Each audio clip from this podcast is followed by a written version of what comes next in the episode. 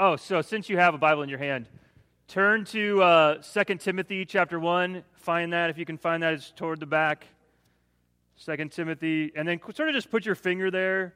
Um, I'm going to read it in just a second, but 2 Timothy chapter 1. So we're back in this overflow series this summer. We do this pretty much every summer, um, as long as I've been the director, at least for part of it. And so uh, the whole point is whoever's teaching, and like I said, a lot of times it's a different teacher every week, but whoever's teaching gets to just sort of teach on whatever is overflowing out of them, whatever God has sort of put on their heart. And um, so that's why it's called overflow. So um, I'm just going to read this. And uh, to get you moving around again, because you're so comfortable on the couch, Everyone stand up. Let's do this too. Everyone stand up. I did this once before, but um, I'm not going to do this every week. But when we read, let's let's read this together. So it's 2 Timothy 1, starting at verse 5. It's on the screens too if you, if you don't have a Bible. You can follow along. So Paul's writing this to Timothy, and it says, um, I've been reminded of your sincere faith, Timothy, which first lived in your grandmother Lois and in your mother Eunice and I am persuaded now lives in you also.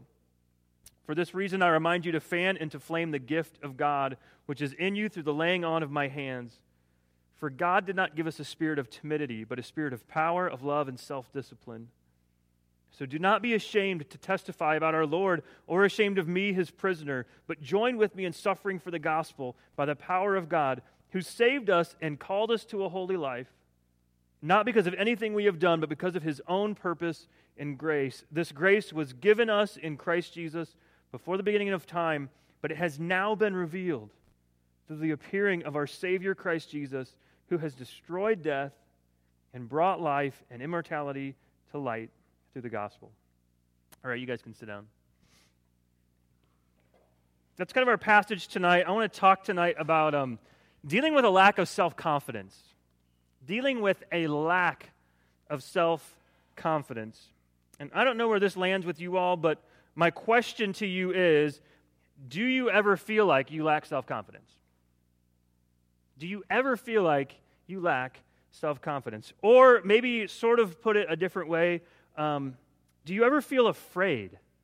And not like terrifying fear, like a horror movie kind of fear, but just like little things you find throughout your day, like, I'm sort of scared of that. Or I don't want to go to whatever. Um, little like instances of fear, um, circumstances in the future that just freak you out? Or do you ever sort of hate the fact that um, because of your lack of self confidence, you're like really, really quiet? And you sort of hate the fact that everyone just sees you as the quiet person. Um, obviously, like when you're most of, most, most of the time when you're in public, is when you get that. Or you're extraordinarily shy which goes along with the quiet thing, but this, like, um, you're, you're timid, you're shy, you're quiet, you, you don't have that, um, I don't know, boisterous. You're just like, can I, I know who I am, but you sort of feel like, why can't I just be me? And I sort of am comfortable and I am who I am at home, but when I go out in public or when I'm with my friends, um, I'm just, I'm shy, I'm quiet. And um, I think all these things, all these feelings, I think they're extremely common especially for high school students. Um, I don't know where, you, again, where you, are, you all are at with them. Um, that pretty much describes who I was in high school to a T, and certainly in middle school. I was the shyest kid ever, and maybe I've mentioned that before. Um, I had no self confidence. I, um, I, I don't know, I, as a guy, I wouldn't say it was a low self esteem.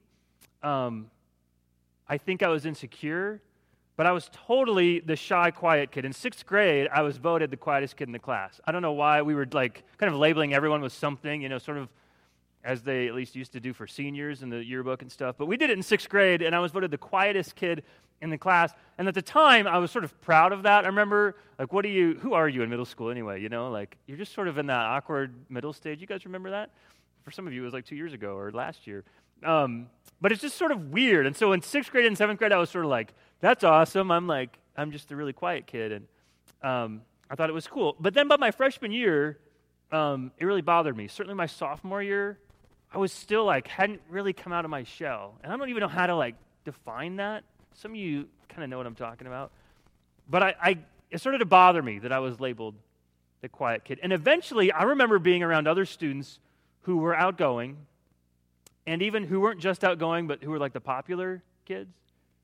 And they bugged the heck out of me. I mean, they like, I hated them kind of. I sort of secretly despised them. And if you're a popular kid or if you're outgoing, I'm sure, I'm sure I would have loved you, but I don't mean to be so like down. But I, so you were around them and you're sort of like, why are you, like, you're just cocky or you're just sort of arrogant and you're so full of yourself. And you sure you have all this energy and you're sort of the, you just always want to be the center of the attention, center of attention and they just got under my skin, right? And I and I was like, I hate these like popular outgoing. I don't know why. And again, if you're that one of those kind of quiet types, maybe you can relate to that. And eventually, I realized that um, their popularity wasn't really what what bothered me. What bothered me was that I wasn't popular. And it was really a self thing. I was judging them wrongly, falsely, and I sort of wanted what they had. There was this comfort to who they were, to how funny they were. They were the funny type. They sort of got the girls' attention. I didn't, you know. And so there's this sort of this, it was jealousy, and I sort of realized that. And it's, I wanted it. Here's the other crazy thing about being shy, right? You sort of get every, you know, like you get labeled the shy person, but you're only shy out in public, right? Because any of you who know that person, or if, you, if, if that's your sibling or if it was you, you go home. What happens at home, right? If I said, like, Miranda's sister was shy, she would go, Oh, no. Uh uh-uh, uh you don't see her where I see her. I see her at home, right? You know what I'm talking about? You get this label, but at home, you're not shy. You're not shy at all. You're extremely comfortable. Maybe you're like wacky, crazy, zany, and you go out in public. It's my so my daughter is a chatterbox. She's six years old. At home, sometimes I'm like, I love you to death, but you don't stop talking and I really do love you, but I just, but we come to church, and it's just sort of her social world, summer break, she's not at school, and, you know, doesn't want to look at anybody, doesn't want to see, she knows Courtney, so she's, she talks to Courtney a little bit because Courtney's in her classroom. But she's shy, and I just, and sometimes you even say to people, oh, she's just shy. Like, I'm sorry she didn't talk to you, but um, we've all been there at some point. So almost it's like, what's with that label? Because we're really not shy. So I think that says something about us. All of those, all of those of us who are the quiet types, it sort of reveals that there's something going, some, there's something else going on when we're sort of out in public. And um, I think I've already sort of said this, but I, you know what it is? You ready for this? I think it's fear. I think at, root, there's a fear involved. Our confidence in ourselves is very, very, very closely tied to our fears. And it's not rocket science, we kind of know that. But if we're really truly honest with ourselves, it's fear. We have fears about certain things happening. Maybe it's as simple as we don't want to look dumb. We don't want to be called out. We don't want to be put on the spot. For many of us, we don't want to be embarrassed. Even still, some of you may know me, but if I, for some reason, just said, Oh, let me tell you a story about Cam right now in the DR, Cam, especially if he was the shy type, and I don't know, I'm not going to label you that, but he may and is just start to get really hot inside Cam's body right now, like, oh, why did you single me out? And I just did. I mean, I'm not even going to tell a story. I don't have a story about Cam, but I singled him out. You did kind of get married. That was kind of crazy to this girl right here, but not really. Um, and so, yeah, we sort of lose our self confidence. Um, so, where are you at with self confidence? Where are you at with this? When you're out in public, what's your greatest fear? Are you afraid of being put on the spot? When, if somebody said to you, Why are you so quiet? Would you have an answer to that? You go, I don't, that's just who I am. And maybe, you don't, maybe you're fine with it, but maybe you hate that about yourself. And again, some of you in here, you are, you're, you're not the quiet type. You're totally, you'll do anything in front of anybody. I shouldn't just look at Ryan. I think of Ryan last year at OGN, did crazy stuff in front of a whole group of people. And um, you're like, you're just very outgoing. What's your greatest fear socially? Now, maybe you're thinking this, um, Brad, isn't, isn't this just part of my like personality, personality? Like, I'm just an introvert. And I would go, yeah, maybe. Okay, like I'm, I feel like I'm introverted. I'm still introverted. I eventually grew up, and now I'm a pastor, and I can talk in front of people. But I'm still an introvert, and I think um, to me, that means somewhat, I'm not, I love being in a crowd for a certain amount of time, but crowds don't necessarily energize me. So if I, um, if I don't get time away at a certain point alone time, I will sort of go crazy. There's extroverts certainly are energized by crowds, by parties, by groups. You are energized by that. Um, but I think there's other stuff. I don't think it's as simple as just you're an introvert. Maybe you are one. That's that's maybe a part of it. But I'm pretty sure extroverts too have self confidence issues at times. And maybe for them, it's sort of still just sort of covered up by their social personality and who they are. And they sort of cover it up by being outgoing or just talk a lot and that sort of thing. But when extroverts finally get alone, they're probably, I know some of them, I know they have similar feeling, feelings. Let me give you this quote. This is uh, sort of deep stuff a little bit, but I've been reading this new book by this author I love named Dallas Willard. And this book just came out um, this month on the 17th, and it's called The Divine Conspiracy Continued. Dallas Willard is this brilliant, brilliant guy, and he was a pastor for a while. Then he became a philosophy professor at USC, like the USC, the, the Trojans, I think they are. U- University of Southern California. He was a philosophy, he was the head of the department in philosophy, but he was a solid Christian dude. He was a pastor in the Southern Baptist Convention. And, um, and he died last year. And uh, so this other guy sort of um, finished the book and got it published. But um, just a brilliant, brilliant guy. Well, I'll put this on the screen so you can kind of follow along. He writes this Why does fear play such an oversized role in our lives and our culture? What exactly are we afraid of? Well, the list is long. We are afraid we will not be happy, that we will not flourish unless we take the proper offensive and defensive positions necessary to protect ourselves and to provide for every possible need we have, both real and perceived. Our search for safety and contentment is endless and inexhaustible precisely because of the futility of relying on human abilities to provide resolution to our problems. Thus, if doing any truly good deed is perceived to put us um, or our pursuit of the American dream in jeopardy, our moral compass is simply adjusted to justify our own sense of self fulfillment, pleasure, or security. So just time out right there. He's basically saying any simple good deed, if you're asked to, um, I don't know, donate a kidney, and you go, ah, that's sort of going to inconvenience me. And um, that I may be, I may sort of lose my health then. I know it's a crazy example, but whatever it is, any sort of truly good act, we all worship and adore our happiness, for one. Our pursuit of the American dream, I think when he says, What are we afraid of? I bet for almost all of us, one of our number one fears would be not being happy. In our culture today, that's absolutely huge. And the very last sentence, and the result is one more brick of our lives laid on the foundation of shifting sand. Um, what are we all afraid of? For a lot of us, it's that sense of being um, thrown out of our comfort zone, of, yeah, losing our happiness, losing our sense of security, our contentment quite honestly, I commend, and some of you just weren't able to, and at some point you'll maybe go on a mission trip. There's a lot of you that like went on a mission trip. I don't always mean to be bringing that up. Totally throws you out of your comfort zone, especially when you go to a foreign country like the Dominican Republic. And you'll have to share your faith, or you'll have to talk to people. Um, it's a lot harder, actually, maybe to do that, I guess, here in the States, isn't it? To go to the mall and or try to talk to your friend about Jesus. There in the DR, you can't even speak their language, and so you, an interpreter is actually the person that speaks for you. Um, but man, doing that just sort of makes us get squeamish, and we're like, we love our security and our happiness. Willard goes on to say this the, the final sentence was this The human problem has no human solution because it is humans that are the source of the problem. We need God. The human problem has no human solution because it's humans that are the source of the problem. We need God. So, it brings us back to our, um, to our passage tonight. So, again, if you don't have your Bible open, open it back up to 2 Timothy 1 and just sort of stay there. Um, I'd love for you to, to turn there and follow along with this. So, um, this was a letter. You all know that probably, written by the Apostle Paul to this, this guy, Timothy. Timothy was sort of his young protege. Paul was Timothy's mentor.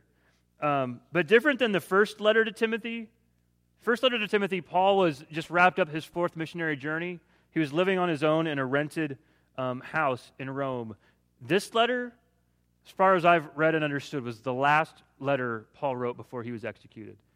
Paul wrote this letter in a dungeon, chained like a criminal. He was under the um, uh, Emperor Nero, who was absolutely uh, horrific to Christians. He would, like, um, I think, put them on a stake when they're still alive and light them on fire in his courtyard. Um, horrible Nero was. And so Timothy was in, in, imprisoned by Nero, and that's when he wrote this letter. And so he's writing to Timothy, and um, I'm pretty sure, maybe I'm sort of implying this from the text, but I think Timothy sort of lacked self confidence. We know from these two letters that Timothy was younger. We don't know how old, but he was younger. And so Paul in this first chapter is sort of pushing Timothy to sort of persevere and to, to, to push on and to stay faithful. Um, so let me sort of walk you through this passage. So go back to it. Verse 5. Paul writes, I've been reminded, Timothy, of your sincere faith, which first lived in your grandmother Lois and in your mother Eunice, and I'm persuaded now lives in you also. So this dude, I mean, how many of you have a grandma or grandpa in here that was a Christian? Raise your hand. Not all of you, but most of you. It gets passed down, right? And maybe at some point you sort of go, uh, you know, like, oh, my parents going to like push this Christianity thing on me. They believe it to the core of their being, and it's awesome to see, even in Scripture, that that happened. And Paul commends Timothy for that. Now, this letter was written in probably the early 60s, like the year 63 or 64. Um, Jesus was only on the earth, like in the year 30. And so what happened? Well, his mother was, was a Jew, and she was converted to Christianity. So she was a Jewish Christian, and probably Timothy's mom also. Um, but so he becomes a Christian. And so Paul says, It's in you. This faith is in you. So, verse 6 For this reason, I'm reminding, I remind you to fan into flame the gift of God. So it's maybe as if it's almost gone out. That Timothy has this gift, but he goes, Fan it into flame. You know, like little embers or little sparks. Like if you don't blow on that thing or fan it, that sucker's going to go out. And, and Paul says, Bro, you got to keep going. Like, don't let this flame go out. He says, It's in you through the laying on of my hands, which probably means which spiritual gift does, does Timothy have? He's, Paul's probably talking about a pastoral gift. If I know Timothy is a young pastor, he's probably saying, You have this gift of being a pastor of this church or whatever. And so, laying on of hands, just like today, maybe it was like a commissioning ceremony or an ordination process or something. And so, verse 7, and this is obviously in this, this topic, this is sort of like the principle. Timothy almost lets this, this gift go out, and Paul says, God did not give us a spirit of timidity. Or other translations, the ESV says fear. I mean, uh, the, some translations just say, God did not give us a spirit of fear or of timidity or of shyness, but a spirit of power and of love and of self discipline. And I don't think the us there, I don't think Paul is just saying, God didn't give you and me the Spirit. I think he's referring to all people. And so Paul says, don't be ashamed to testify about our Lord. Now, again, time out. We feel shame for all kinds of us, for, for all kinds of things. There's two, there's two types of shame there's misplaced shame, there's shame that we have for things that we should not feel ashamed of. And then there are things that are well placed shame. We have well placed shame for um, things that we do that we should feel shame for, that are wrong, that are sinful. You're caught up in some sort of sin habit or addiction or a certain thing and you feel shame for that, that's, that's sort of good. It should lead you to repentance. It should make you run to the Lord, and that's good. But a lot of times, we feel shame. We feel this today, and Timothy must have. Paul says, Don't feel shame to testify about Jesus. Don't feel shame to bring up Jesus. What is testifying? It's like in a courtroom, right? To speak on behalf of. You guys, I'm ashamed sometimes. With my neighbor, like, it will just be awkward if I say to you, um, hey, Mike, have you ever, like, what do you think about Jesus Christ? Do you guys go to church anywhere? And if I bring up church, then he sort of just thinks that I'm all about church and I just want people to go to church. And I do want people to go to church, but more than that, I want them to, to know and have a relationship with God. Again, we go to the DR and it's maybe it's it's a little out of our comfort zone, but it's almost somewhat easier because we'll never see these people again and they're speaking Spanish. Are you ashamed to testify about Jesus? Apparently, Timothy was. I'm a pastor and I have been for eight years, and I, this is hard for me to talk to non Christians, to bring up Jesus. We all feel it. We all know that to bring up Jesus is sort of like an elephant in the I mean, it's one of those things like politics that it just maybe doesn't go well or it sort of makes people feel awkward and they just suddenly walk away. He also tells him, Timothy, don't be ashamed of me, his prisoner. Again, Paul is in chains right now. But Paul was super well known, and he was like, I don't know if I'm going to tell people that the Apostle Paul is my mentor. Are there things or people that you know need to hear the gospel truth and you never bring it up to them? For the sake of you and your fear and your self confidence, lack of self confidence, but they need to know. And they're dying to know. But join with me in suffering. So Paul just invites him in, says, Suffer for the gospel by the power of God. Verse 9 is so powerful. So, God, God who has saved us, and He's called us to a holy life. That's two things God does. He doesn't just save you, He calls you to a holy life, not because of anything we've done, not because your grandma's a Christian and then your mom's a Christian and now you come to church, not because you're so awesome and your attendance record is impeccable, not because of anything we've done or haven't done, but because of His own purpose in grace. What is grace? Um, two things that I want to just bring up to you. I think a great definition, you've heard that grace is a gift, right? You maybe know that. And that grace is undeserved favor. Um, grace is also just God's activity. Anytime you hear someone talk about God's grace or grace working or I need God's grace, it's just God's, God's activity in your life, God's action in your life, in your world. But it also is a gift. And so, right after that, he says, This grace, or I'm just going to insert the word, this gift, this gift was given us in Christ Jesus before the beginning of time. The actual Greek there is just basically, he says, this gift, like equal sign, Jesus Christ. The gift, the solution, the way that you are saved and made holy is Jesus Christ. And that was the plan before the beginning of time, before Adam and Eve, before Genesis, before all that, whatever that was, thousands of years in the Old Testament.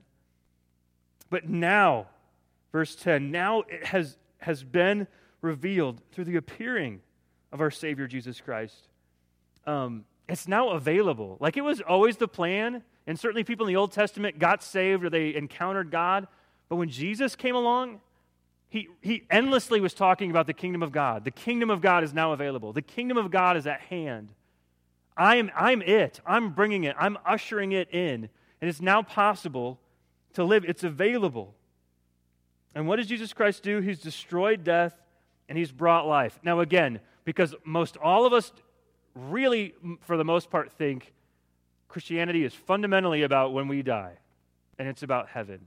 And that's true and that's great, and I shouldn't belittle that at all. But when he says um, he came to destroy death, don't let your mind immediately go to when you're 85 or 90 years old and you're on your deathbed and you're probably going to die, and then you really care. Um, I think so many people tend to think, I'm just going to live my life and I'm going to kind of live it up too. And I'm just going to do all the fun, pleasure, uh, just like cool things. I'm going to party and I'm going to do all the things that are fun. And when I get cancer, then maybe I'll get serious about this like God stuff. Or I'm maybe going to die. Then I'll take it seriously. You guys, when he says destroy death, I feel like there's little deaths that we encounter every day. When the Bible says the wages of sin is death, I don't care what it is. You, um, your parents say something to you that absolutely hurts and belittles you, or a sibling does, or a friend somehow betrays a trust, or stabs you in the back, or something happens. You go through a breakup. You find out he or she just doesn't really like you anymore. They sort of left you alone. Or um, you're embarrassed by someone. Or you're, um, I don't know, any number of things. Is a death that you die every day. Any kind of sin, maybe it's a sin habit that you're just caught up in. It's summertime, you have way too much time on your hands, and you just sort of start started doing that again. He's destroyed death. And so it applies to our everyday life too. He's destroyed death and he brings life. And then he just simply he does bring up immortality. That we're mortals, but no longer, not for the Christian. We are immortal. That death, one author, I think it really was Dallas Willard, said it'll be like going to sleep at night when we die, and it'll be like waking up in the morning. You do not remember that sleep unless you have a dream and then you're sort of whatever in this sleepy state. But he said death will be like, he thinks like it'll be like waking up in the morning. And you're like, where am I? And it'll be just like this with bright lights shining like right in your face. Now, I don't know. But you'll go, I am not in my bedroom anymore, or I am not whatever happened to you in the hospital bed. It'll be like waking up in the morning. And that happens through the gospel. The practical point, you guys, for us tonight that I want to camp on is in order to live a holy life, you have to get your confidence back. You have to get your confidence back. And I don't know if this is more a struggle for Christians. I sometimes think it is. Um, the non Christian sort of goes, It is about me. And I'm going to be, I am going to be maybe arrogant. Like, I'm awesome. That's maybe what the non Christian says. And we sort of go, Well, I think I'm awesome, but I'm a Christian, and so I'm supposed to be humble, or I'm not supposed to be proud, like proud and arrogant. I'm not supposed to be a jerk. And so maybe it, it sort of creates this caricature of the Christian that means that, that says we're like supposed to be weak and timid and humble. We are supposed to be humble, but Jesus, I mean, verse 7 God did not give us a spirit, literally a heart. He did not give us a heart of fear or of timidity. He gives us a heart of power and of love and of self discipline. And it's not like a power up, like I'm going to beat you over the head with a Bible verse or with the gospel. Power coupled with love is an absolutely great combination. So what, maybe you need to memorize verse 7 that if you've ever lacked confidence, you just have in your head in that moment, God has not given us a spirit of timidity. God has not given me a spirit of shyness, of quietness. I can speak up. I can, I can talk. I can be myself. Here's how I've worded it for tonight. So I want you to write this down. If you have a pen, if you have a note card, write this down or type it into your phone if you have a phone. Um, and maybe this sounds sort of harsh even, but I just worded it like this that having a spirit of fear or of timid shyness always reveals that we're self centered and not God centered. Having a spirit of fear always reveals we're self centered and not God centered. Now you go, whoa, whoa, like you bring up the self centeredness. That sounds, that just sounds kind of harsh. Um, like, you know, maybe you're saying, so Brad, are you saying that if I'm shy, I'm self centered? And I would go, well, maybe, yeah. I think I was. And again, some of that, you know, is just sort of finding yourself and, and figuring out your sort of social awkwardness. Maybe, I mean, there's a part of that. I want to give it to, yeah, your personality or you're introverted. But some of that, at least at a certain point, and I think when you get into high school, it is sort of like I'm plagued with fear. There are little things that just keep me, I, I'm not trusting in God. I am overwhelmed by emotion or anxiety or worry or fear or whatever but I am totally self centered. And again, that's just reality. I'm not trying to like beat you up. I was that way.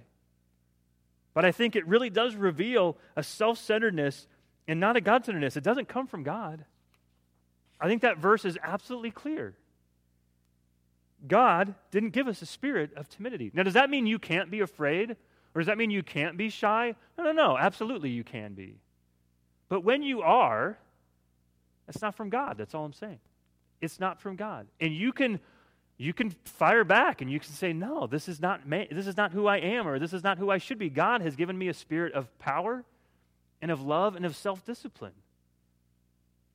I I am not this weak, timid um, you know, nobody of a person or something. 1 John 4:18 says this, you, you've heard this verse before. There is no fear in love, but perfect love drives out fear. Perfect love drives out fear. So God gives us a heart of power and of love and of self discipline. And don't misunderstand me. Am I saying that this means that every Christian is supposed to be extroverted and outgoing? No, I am not. Don't, don't hear me saying that. All what I am saying is that we should not let our lives be governed by fear and by timidity. And if we do, it's just sort of showing that we have our, the focus is on ourselves. Again, it's not wrong. There's times we need to do that to protect ourselves. Some of you are going off to college in the fall, and you will find yourself on the campus of a very, very big school. And it will be terrifying, maybe, for you, at least to some degree. Um, maybe not. Will you be afraid? I'm sure there'll be some fear. But I hope even that this verse can just remind you of who you are and that you don't need to be afraid. So, what do we do with this? How do we apply this? As I already said, number one, um, try to memorize 1 Timothy 1 7. It's a simple, simple verse to memorize. Or at least just memorize, for God did not give us a spirit of timidity. And just commit that to memory and say it whenever you need it. Um, but number two, more than this, uh, more than the memorization, we need to realize what the end goal of this is. What is the end goal of all this? And I feel like it's mostly found in verse 9. So again, verse 9 says this God who has saved us and called us to a holy life, not because of anything we've done, but because of his own purpose and grace. The grace was given to us in Christ Jesus before the beginning of time. Um, God wants us to live a holy life, and he wants Jesus to be our master. That's sort of the, that's the end game right there. And again, we talk about this every week, but here's sort of the thing. You're a Christian your whole life, and at some point you sort of you go, "Yeah, I know Jesus, but I want I want more." Isn't there really something else? No. There's nothing else. He is that great. We just sort of shrink him down because we've heard about him since we were 3 years old in Sunday school. And it just gets old or it gets tired or it gets boring. I love that we come to Oasis every week. I did that my whole life too. But eventually, you just go, you start to want something else. And so, what you begin to want is um, you start toying with other stuff. I feel like I'm addicted to my iPhone. Anyone else? Like, I just love being in control and having my phone, and I always want to know what's going on on Facebook or on Twitter. And I'm not really that into the social media stuff. You sort of go, yeah, Jesus, but I sort of like control. And I sort of like my happiness, and the Bible seems confusing and it doesn't make sense, so I'm going to stop trying um, in that realm. Um, it's really, really hard in the 21st century, you guys, uh, for all of us. It's just a crazy world that we live in. But God wants us to live a holy life, and He wants Jesus to be our master. Um, I want to call this the with God life. And um, back in the day, John Alford like coined that term. He's a pastor here at the church, and I think before John Alford, he read it through all kinds of books, but I feel like the with God life is the answer. You guys, Christianity, you are not called to embrace this sort of some sort of obscure religion. You're not called to embrace a religion. You're not called to just simply believe a philosophy. You are called to live in a realm where the king is like your best friend. The king, you and the king are in a relationship together. You get to live in this kingdom, in this realm, and it's, it's a realm, it's a, it's a kingdom.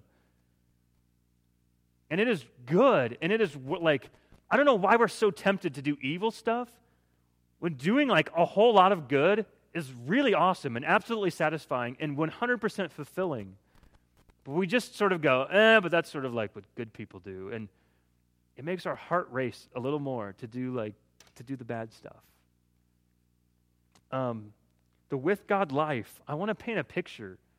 I mean, over the weeks in this next year of what that is. It's available to us now. God's kingdom, it's at hand, Jesus said.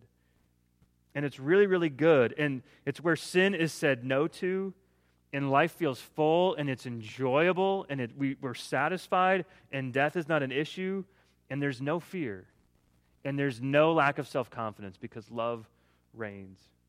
And so, um, man, I hope I hope you want to enter into that. I mean, I hope you would say, I'm a Christian. But I want you to know it's more than just, again, this term that I'm a Christian, and that means I sort of believe certain things. And the Christianity is more than just believing certain things, it's, it's living in this realm with Jesus as your best friend, with the King of the kingdom as your best friend. And he's absolutely, he's amazing, and he's glorious, and he's perfect, and he's grander than we can ever even fathom. Um, that's our aim. And um, man, and it's so much better than just sort of, I think, being self absorbed and being unhappy or doing all this introspection. So, will you lack confidence all the time? We will fight that forever. As a Christian, even in the kingdom of God, we're not going to be perfect. But man, I hope that you fight against that and you use verses like 2 Timothy 1 7, and you know when I feel fear, that's not from God. When I just like clam up and am quiet, that's not from God. And He's given us a voice, you guys. And He's put you in the school you're in or in the home that you're homeschooled. Um, he's put you where you're at for a reason to influence the people around you. Um, let's pray. God, just saying that makes me think of my neighbor Mike Stafford and, uh, and his wife and their two girls.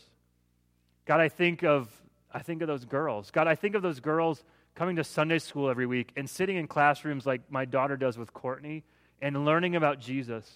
And um, God, I think about how we maybe were when we first became Christians and how, how great it felt. how there was times when we prayed or we were sat in silence and we felt like Jesus, you were talking directly to us. God, I remember sitting in my basement in high school and having a quiet time and it being the best part of my day.